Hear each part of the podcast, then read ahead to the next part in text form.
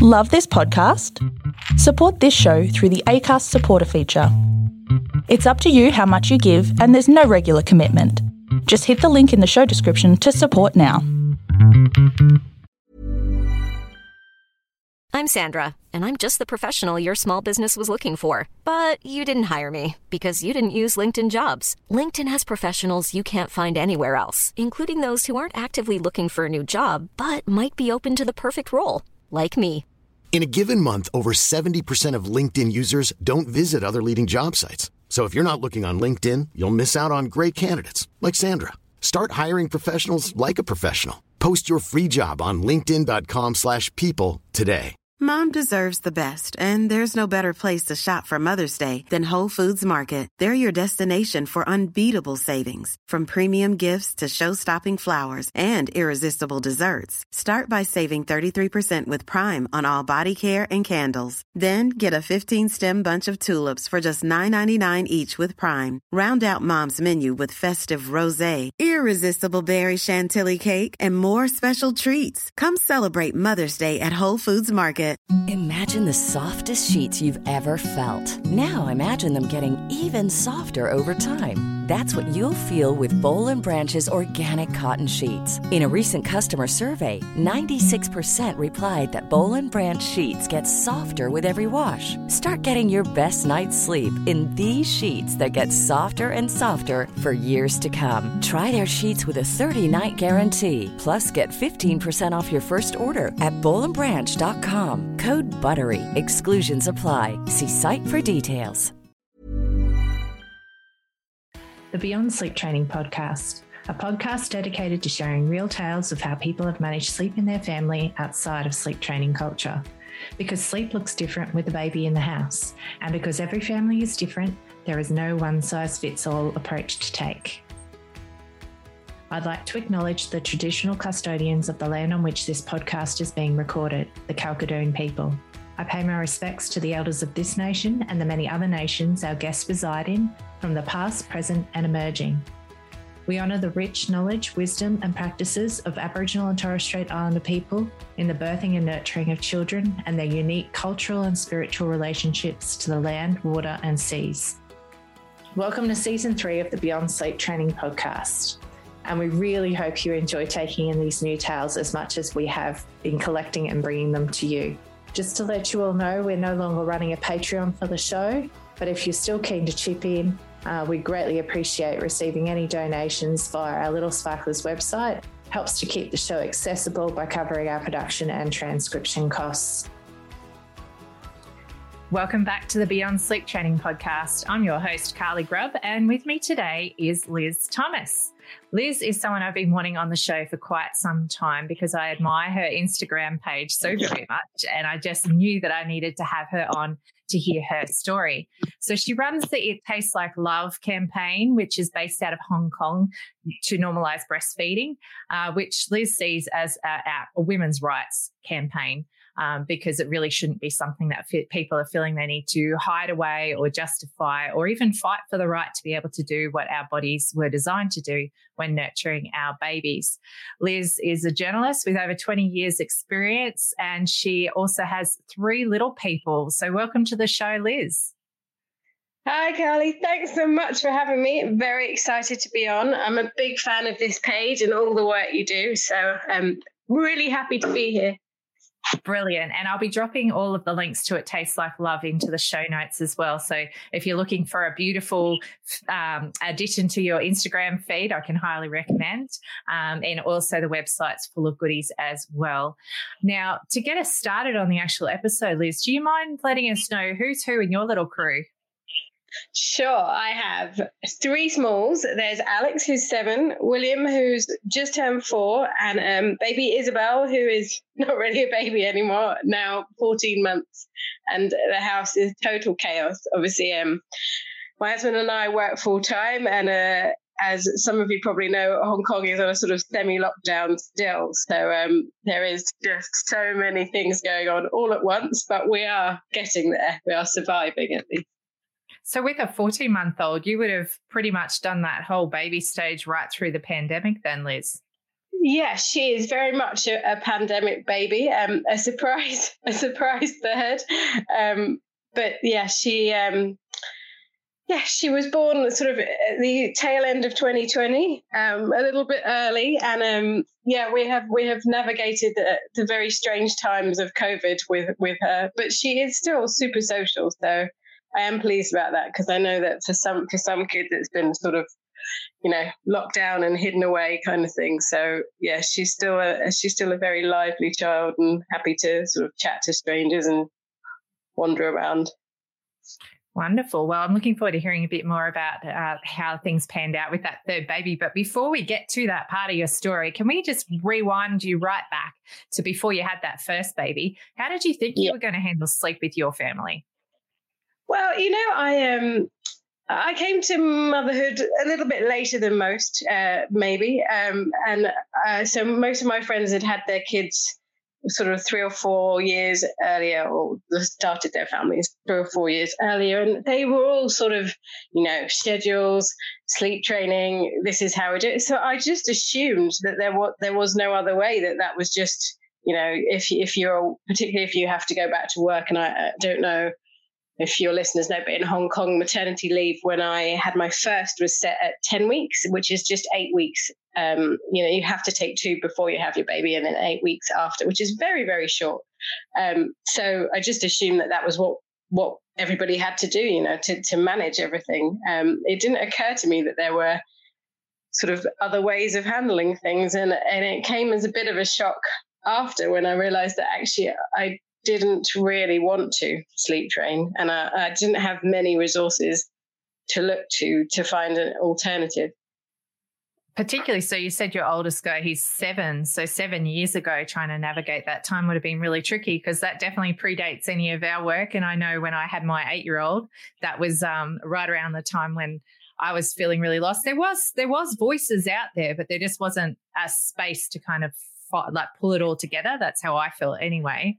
Um, so yeah, when it came along, yeah, when Sorry. it came along, how did how did it actually go for you then? How did you find your feet? Well, um, Alex was uh, premature, and um, it was a real shock. He came very fast. He came exactly how how it happens in the movies, where my waters broke and he was out within, you know, a few hours, and we just about made it to the hospital. So um, we were separated early on because he was premature. He had to go into the special care unit. I needed emergency surgery. So we had a very difficult and sort of heartbreaking start because, you know, um, I couldn't be with him. I had, had to sort of wheel myself up to the special care unit, um, handle the, the issues around trying to sort of uh, express milk to get sort of syringes of milk into him because he was so tiny.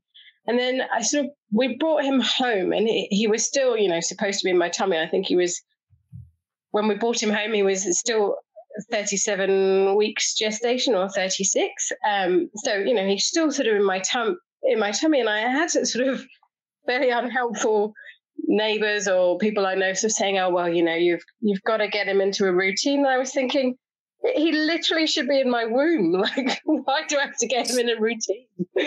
Um, He'll be all bundled up and warm and snugged. Right. Um, and then some family came to visit, and a, a, sort of a few like, weeks later, I think still a week before my due date, and I was sort of carrying him around, sort of doing the kangaroo care. You know, I, I sort of fallen in love with baby wearing because he was so tiny and uh, he needed to be upright a lot because of reflux. And uh, again, someone said to me, Oh, you know, you're going to really spoil this baby. And I kept thinking, this baby should be in my, my womb. Like, how can I be spoiling him by carrying him? Like, he literally isn't ready to be out in the world yet. Um, and that sort of started the kind of thinking that, hang on, this sort of idea that babies get spoilt, that they shouldn't be carried around too much, that you have to sort of teach them their independence at this tiny, tiny age when they've just spent sort of you know, for me, seven and a half months, but for most people, nine months, having every need met to suddenly now they're out, to kind of go, well, you know, got to crack on by yourself. I, I sort of found it really alien. And as you say, at that time, there really wasn't that much around, um, or at least it wasn't so accessible as it is now. You know, obviously, if I'd seen your your work at that time, I would have felt uh, much less alone, much less like I was paddling against the current um, because I really felt sort of almost innately that I did not want to let him cry. I did not want, if he needed to be carried, I wanted to pick him up. And, uh, you know, it isn't easy because obviously you're often on your own. You know, my my partner had three days paternity leave, and it isn't easy to to do it. But I just um, I felt very strongly that like I didn't want to ignore his cries or teach him something. I wanted him to know that I was there if he needed me, and that may have been a little bit to do with how he was born and our separation. But it, it felt very innate to me. I felt I felt it very strongly inside and I, I didn't know who else to discuss it with because most people were sort of like, yeah, no routine now. You've got it. You've got to get him ready because you're back, back at work soon. it's going to be a nightmare. And I'm not saying it, it, it, was was easy, but I just I just never heard anyone say, you know what, hold your baby, carry him. You know, it's fine. And I would have loved to have heard it, to be honest.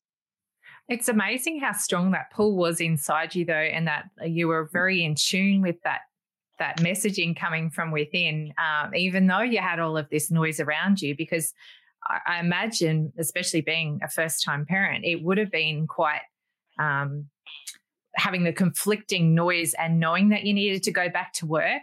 Was what did you actually do to make that marry up? I guess. Um, I I sort of, I mean, uh, we did, I had an excellent um, lactation consultant, and I, do feel very privileged to have been able. Um, my children were born in the public system in health in Hong Kong. Um, so it was a very inexpensive birth, and I, I put any money that we had saved towards having a lactation consultant come to the house to help me because he, in part because we were syringe feeding at the beginning and it was not very easy. I was sort of pumping and you know, I sort of, I don't remember sleeping hardly at all. Um, uh, but I found her very sort of, I mean, she didn't, she didn't um, say just hold your baby, but she did say, you know, we have a sleep trainer. You can have her come and talk to you about how you want to do this. Um, and I, uh, around the time I had to go back to work, she did come in and she did say, which I'm very grateful for. She said, you know, this baby is very tiny. I don't think that I wouldn't recommend any kind of sleep training until much older, you know, four or five months, I guess, is is when that when when people who follow that philosophy feel that they can do it.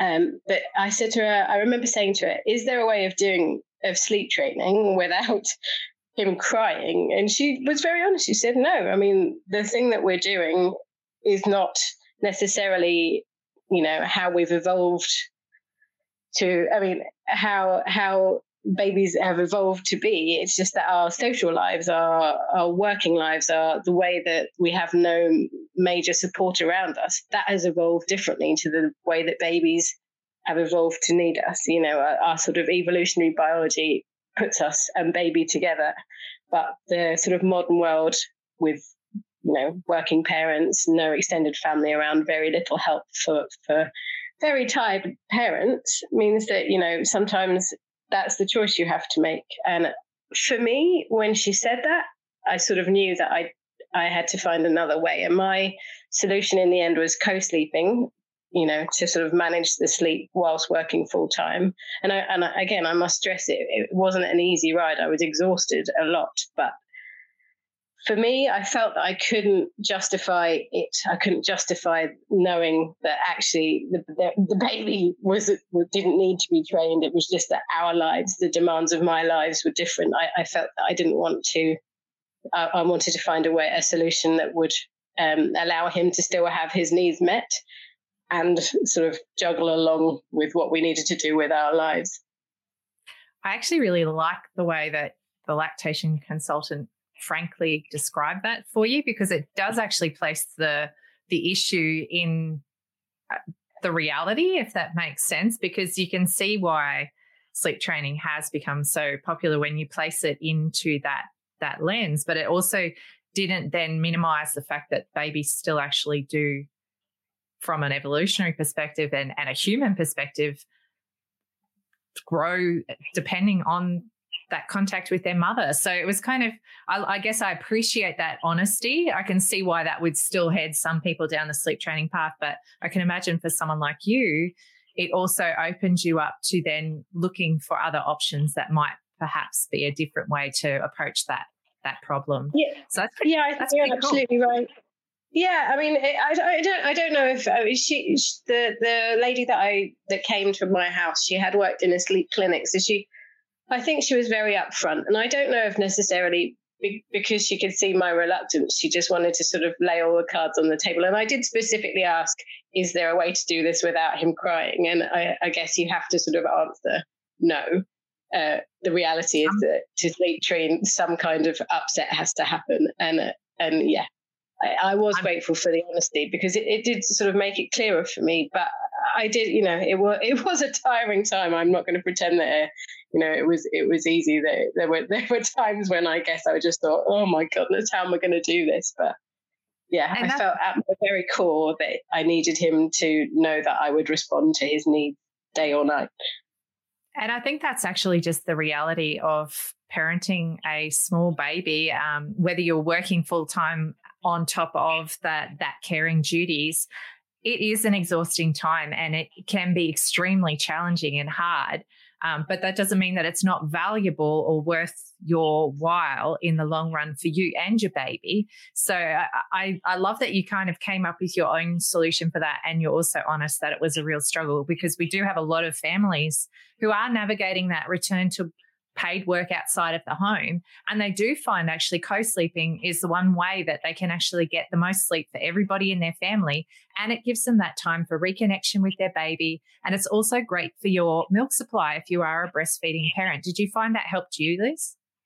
Absolutely. Um, I'm going to be upfront. My, my pumping output has always been terrible. and I would always look at the milk and think, I can't believe I spent half an hour trying to get this out. So um, one of the great things about co-sleeping, and I I sort of meticulously follow the Safe Sleep Seven um, to sort of make sure that we're doing it the right way.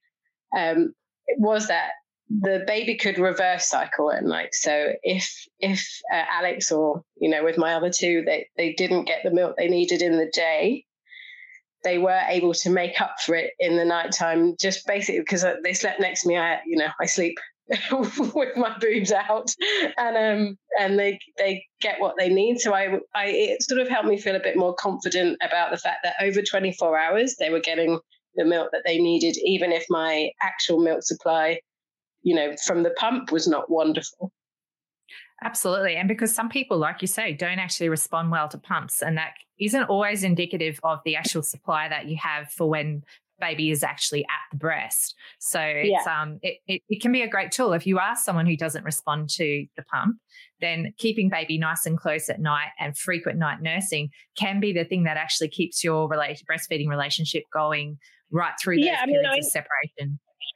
Sorry, I never, I never hadn't, you know, like their weight gain was always strong when we did the checks and stuff. So I, I knew that that dynamic was working, and also, um, I would say that uh, both both my boys were bottle refusers, so they had to be sort of cup fed, sippy cup fed. You know, like we had to use various different tools to feed them. So again, on top of the poor milk supply, I wasn't always sure that in the day that they were getting, you know, like a measurable amount that I could be sort of going, yes, that's enough that they need. So the nighttime, they sort of recouped anything that was not going in because they they um you know they were little divas about the bottle. Well, it also it relieves that bit of anxiety and pressure you feel about having to have them take a certain amount of milk during the day if you know that that's balancing out at nighttime. So during the day, what was the care situation? What how did you actually navigate that side of things for your babies?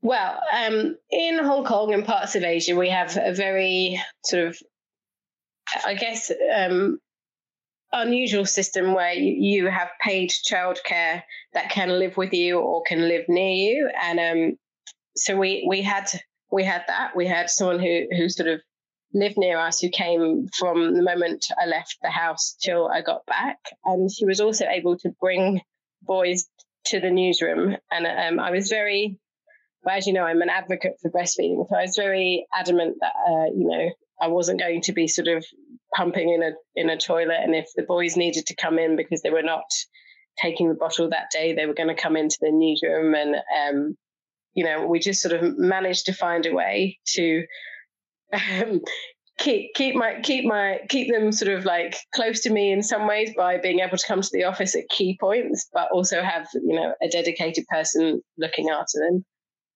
And how did you actually navigate sleep? Uh, like you know the the team that you developed with your care person.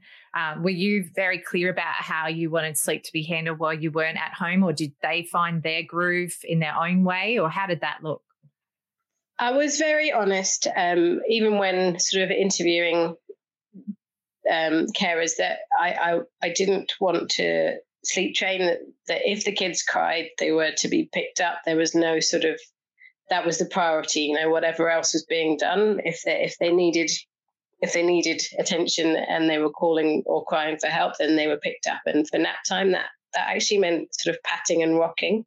Um, and it, I, I, again, I admit it wouldn't have been easy for for, for the carers because the boys um, and Isabel too were used to feeding to sleep. But uh, you know, I spent some time also holding and rocking them, so they knew that there was other ways to go to sleep. And um, yeah, I, we we we muddled through in the beginning. It, it's not easy to sort of switch gear from you know cozily nursing to sleep to just being rocked, but I, I was clear really, really from the beginning. So they knew, you know, that was the expectation that the babies would be held and rocked or patted or read stories to, you know, whatever they needed to help them sort of wind down and go to sleep their Beautiful. way. And I, yeah, and that's the thing, isn't it? Babies can be quite flexible and resilient in that way, where they they can adapt to new ways of going to sleep when they're with somebody different, while still nursing to sleep when they're back with you. Did you find that the they that um, being able to handle the different ways of going to sleep was ever a big issue, or was it something that just kind of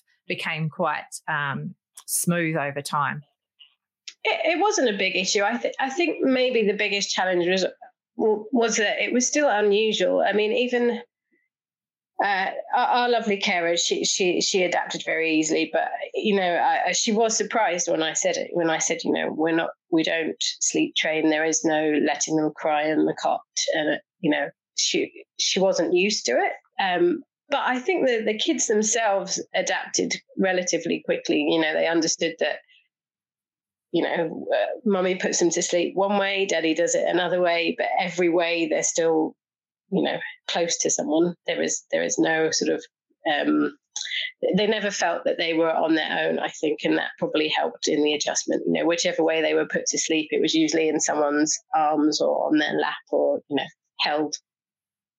Beautiful and i think that's for people listening along if you are starting to try and picture how your return to work is going to go. We've got a lot of members in the group who found that having really honest conversations with the potential carers for your child is a great way to figure out how that nurturing can look as you navigate that return. And we do know from many, many, many accounts that even in large childcare centres now, we're seeing a real shift in the fact that many of the carers are more than willing to support your baby in arms, off to sleep, in carriers and various other things, depending on what they're allowed to do in their setting. So feel confident in being able to speak to the carers about what you would like to see being done to help support your baby off to sleep while you're apart. So I'm really, that's a, a really important conversation, I think, Liz, especially because your babies, you had to go back to work with very young babies. How yeah. did it actually go across? Like, how did your sleep journey turn out as your children got older? How did the transition from tiny preemie baby uh, go to where you are now with your seven year old, for example? So um, I, I, I feel that it, obviously um, for the first sort of year or two, the the babies mostly sleep in our room, um, and then we kind of have a very open policy where if there's a nightmare, if if there's anything that bothers them in the night, the door is open. There's never a kind of you don't come in to see mummy and daddy because it's nighttime. So uh, once we transitioned them to their own beds, so roughly around two ish. But you know, the bedtime process was always still, you know, lots of cuddles, reading, laying next to them until they felt ready to sort of drift off to sleep, and then um, the doors to our room are open. And so if they needed to sort of run through, they could. uh, if they needed to get into bed, they could. You know, we, we purposely bought a bigger bed so that there was space for, for kids to um, jump in if they needed to. The boys now um, are seven and four, and we still, you know, do bedtime stories and lie next to them for a little bit, talk about the day. And then because they're together, they often sort of drift off to sleep, just that, you know, but they're next to each other. So they sort of chat and talk, but they, they have that sort of um, social feeling of, you know, that they're, it's not just them on their own, that they're kind of like chat, they fall asleep, they drift off. And if they need us in the night, then they know that they can come running. There's no, there's never been any kind of rule that it's nighttime and they stay in their bed or anything. Like if my seven year old or, you know, developmentally it's normal, but at the moment he's having a lot of nightmares around death, dying. Um, and he needs to come, if he needs to come and talk to me at four in the morning, I'm going to be tired, but I'm still going to sort of answer those needs because I believe that just because he's getting older, he still might have, you know, other sleep needs that I need to meet. And um, one of the things that I I sort of feel very, uh, perhaps having three children of these ages, it's useful to see is that I can see that, you know, we have good runs of fantastic sleep where nobody needs me at night for, you know, a few months, a year maybe. And then there's a developmental leap and they need me a bit more for a few months. And then it pans down again. And then, you know, somebody else needs me because they've just transitioned from uh, nursery to reception you know like these these sort of childhood changes like it, they all impact sleep a little bit but they get better. And and I sort of think that it's kind of useful to see the three of them and realize that you know there's no sort of like bam you just you sort of sleep train and then they'll they'll sleep well forever because there's a there's a new stage you know there's a new stage that needs new parenting skills and you have to adapt to that in my view honestly Absolutely. And I think for our listeners, it's a really important perspective because it takes that pressure off to try and get to this elusive point where your child doesn't need you at night anymore. And it becomes a much more flexible version of how parenting at night looks because I've certainly found the same. I've got an eight year old, a six year old, and a three year old, and it really does go in waves, but I'm getting plenty of sleep. It's, it's quite a different, um, different pressure, I guess, that goes on you uh, as you navigate these waves. But it's not a matter of my kids not needing me at night anymore for me to be able to sleep well. I can sleep well and still be there for them and have them know that I will be there for them at night, should they ever need me, just like you've yeah, described. Yeah. It's a really valuable part of the relationship, I feel. So I'm just looking at our time. We haven't got that long to go, but can I hear just uh, with your two subsequent kids, so you had your first guy, and then when second guy and then third little lady came along, have you noticed really different sleep patterns with them, or have they followed fairly similar paths when it comes to sleep?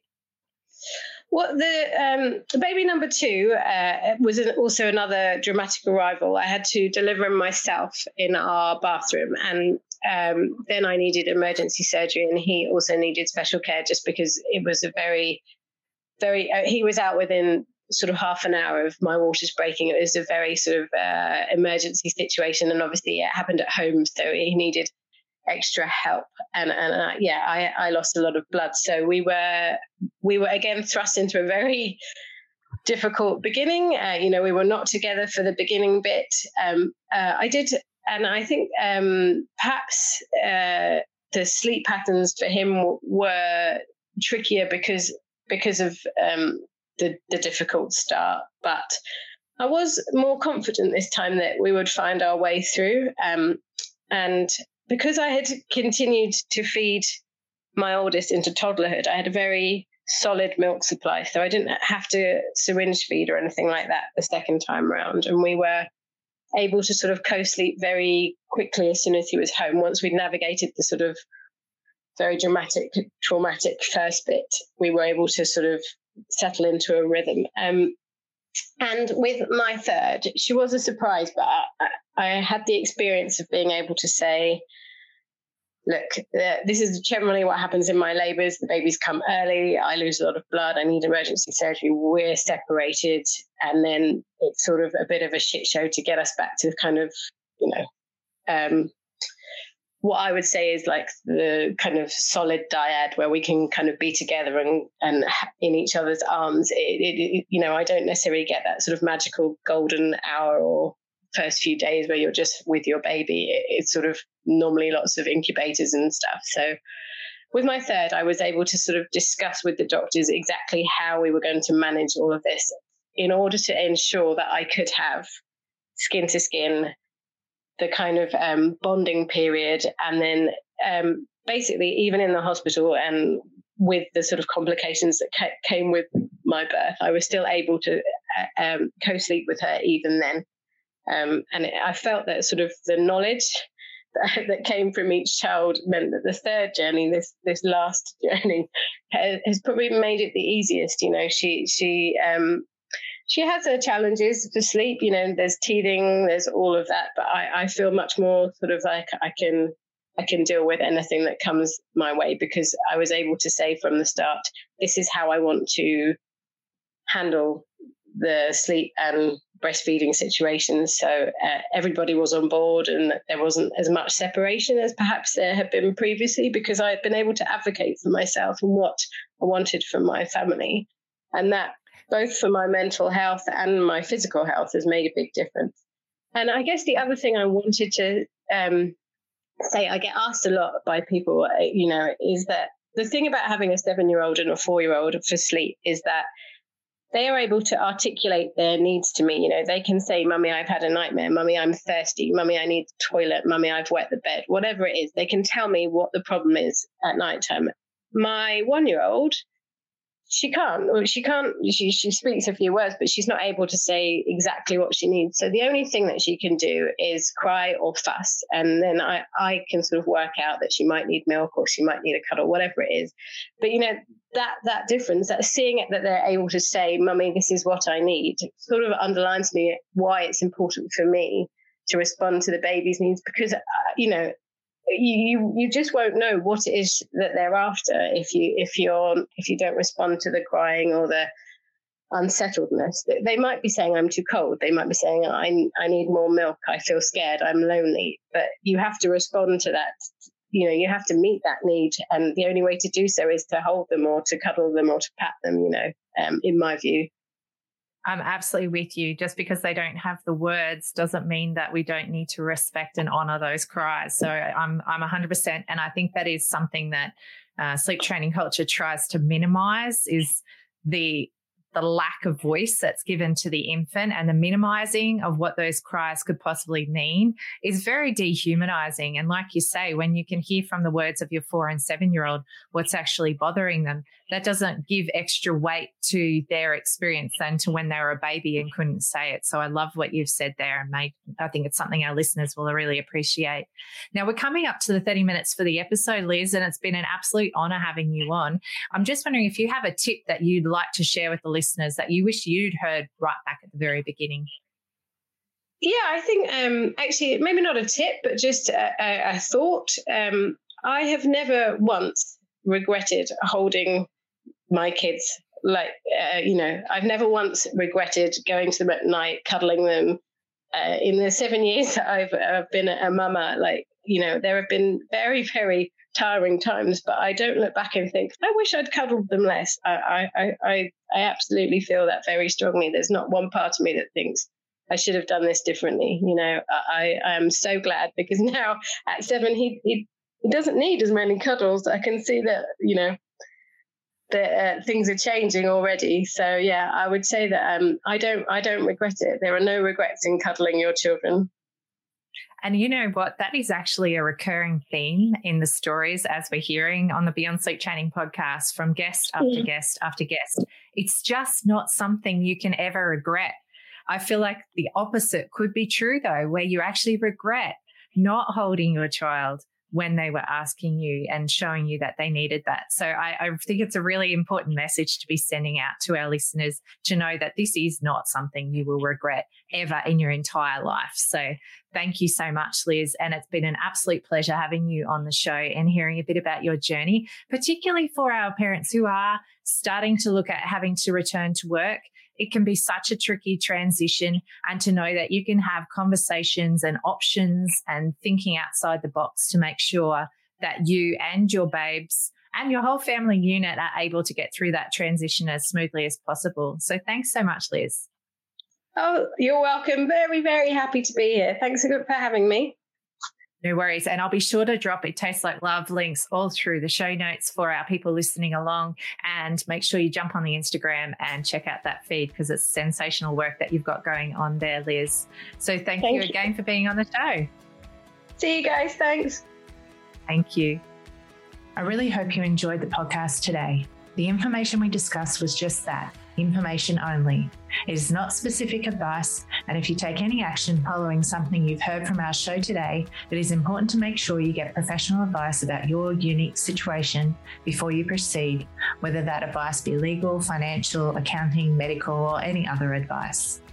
Please reach out to me if you do have any questions or if there's a topic you'd really like us to be covering. And if you know somebody who'd really benefit from listening to our podcast, please be sure to pass our name along. Also, check out our free peer support group, the Beyond Sleep Training Project, on Facebook, and all of the goodies on our wonderful website, www.littlesparklers.org. Thanks again for listening today. We really enjoy bringing this podcast to you.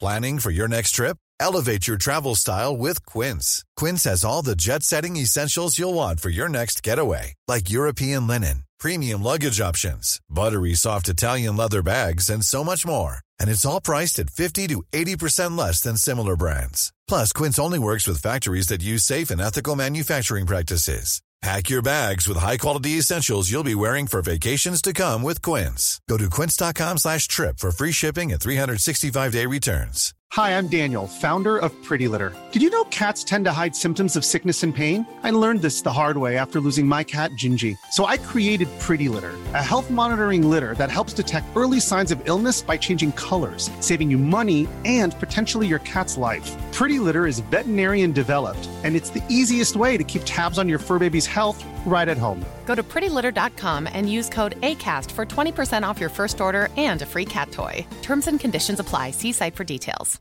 Mom deserves the best, and there's no better place to shop for Mother's Day than Whole Foods Market. They're your destination for unbeatable savings, from premium gifts to show-stopping flowers and irresistible desserts. Start by saving 33% with Prime on all body care and candles. Then get a 15-stem bunch of tulips for just $9.99 each with Prime. Round out Mom's menu with festive rosé, irresistible berry chantilly cake, and more special treats. Come celebrate Mother's Day at Whole Foods Market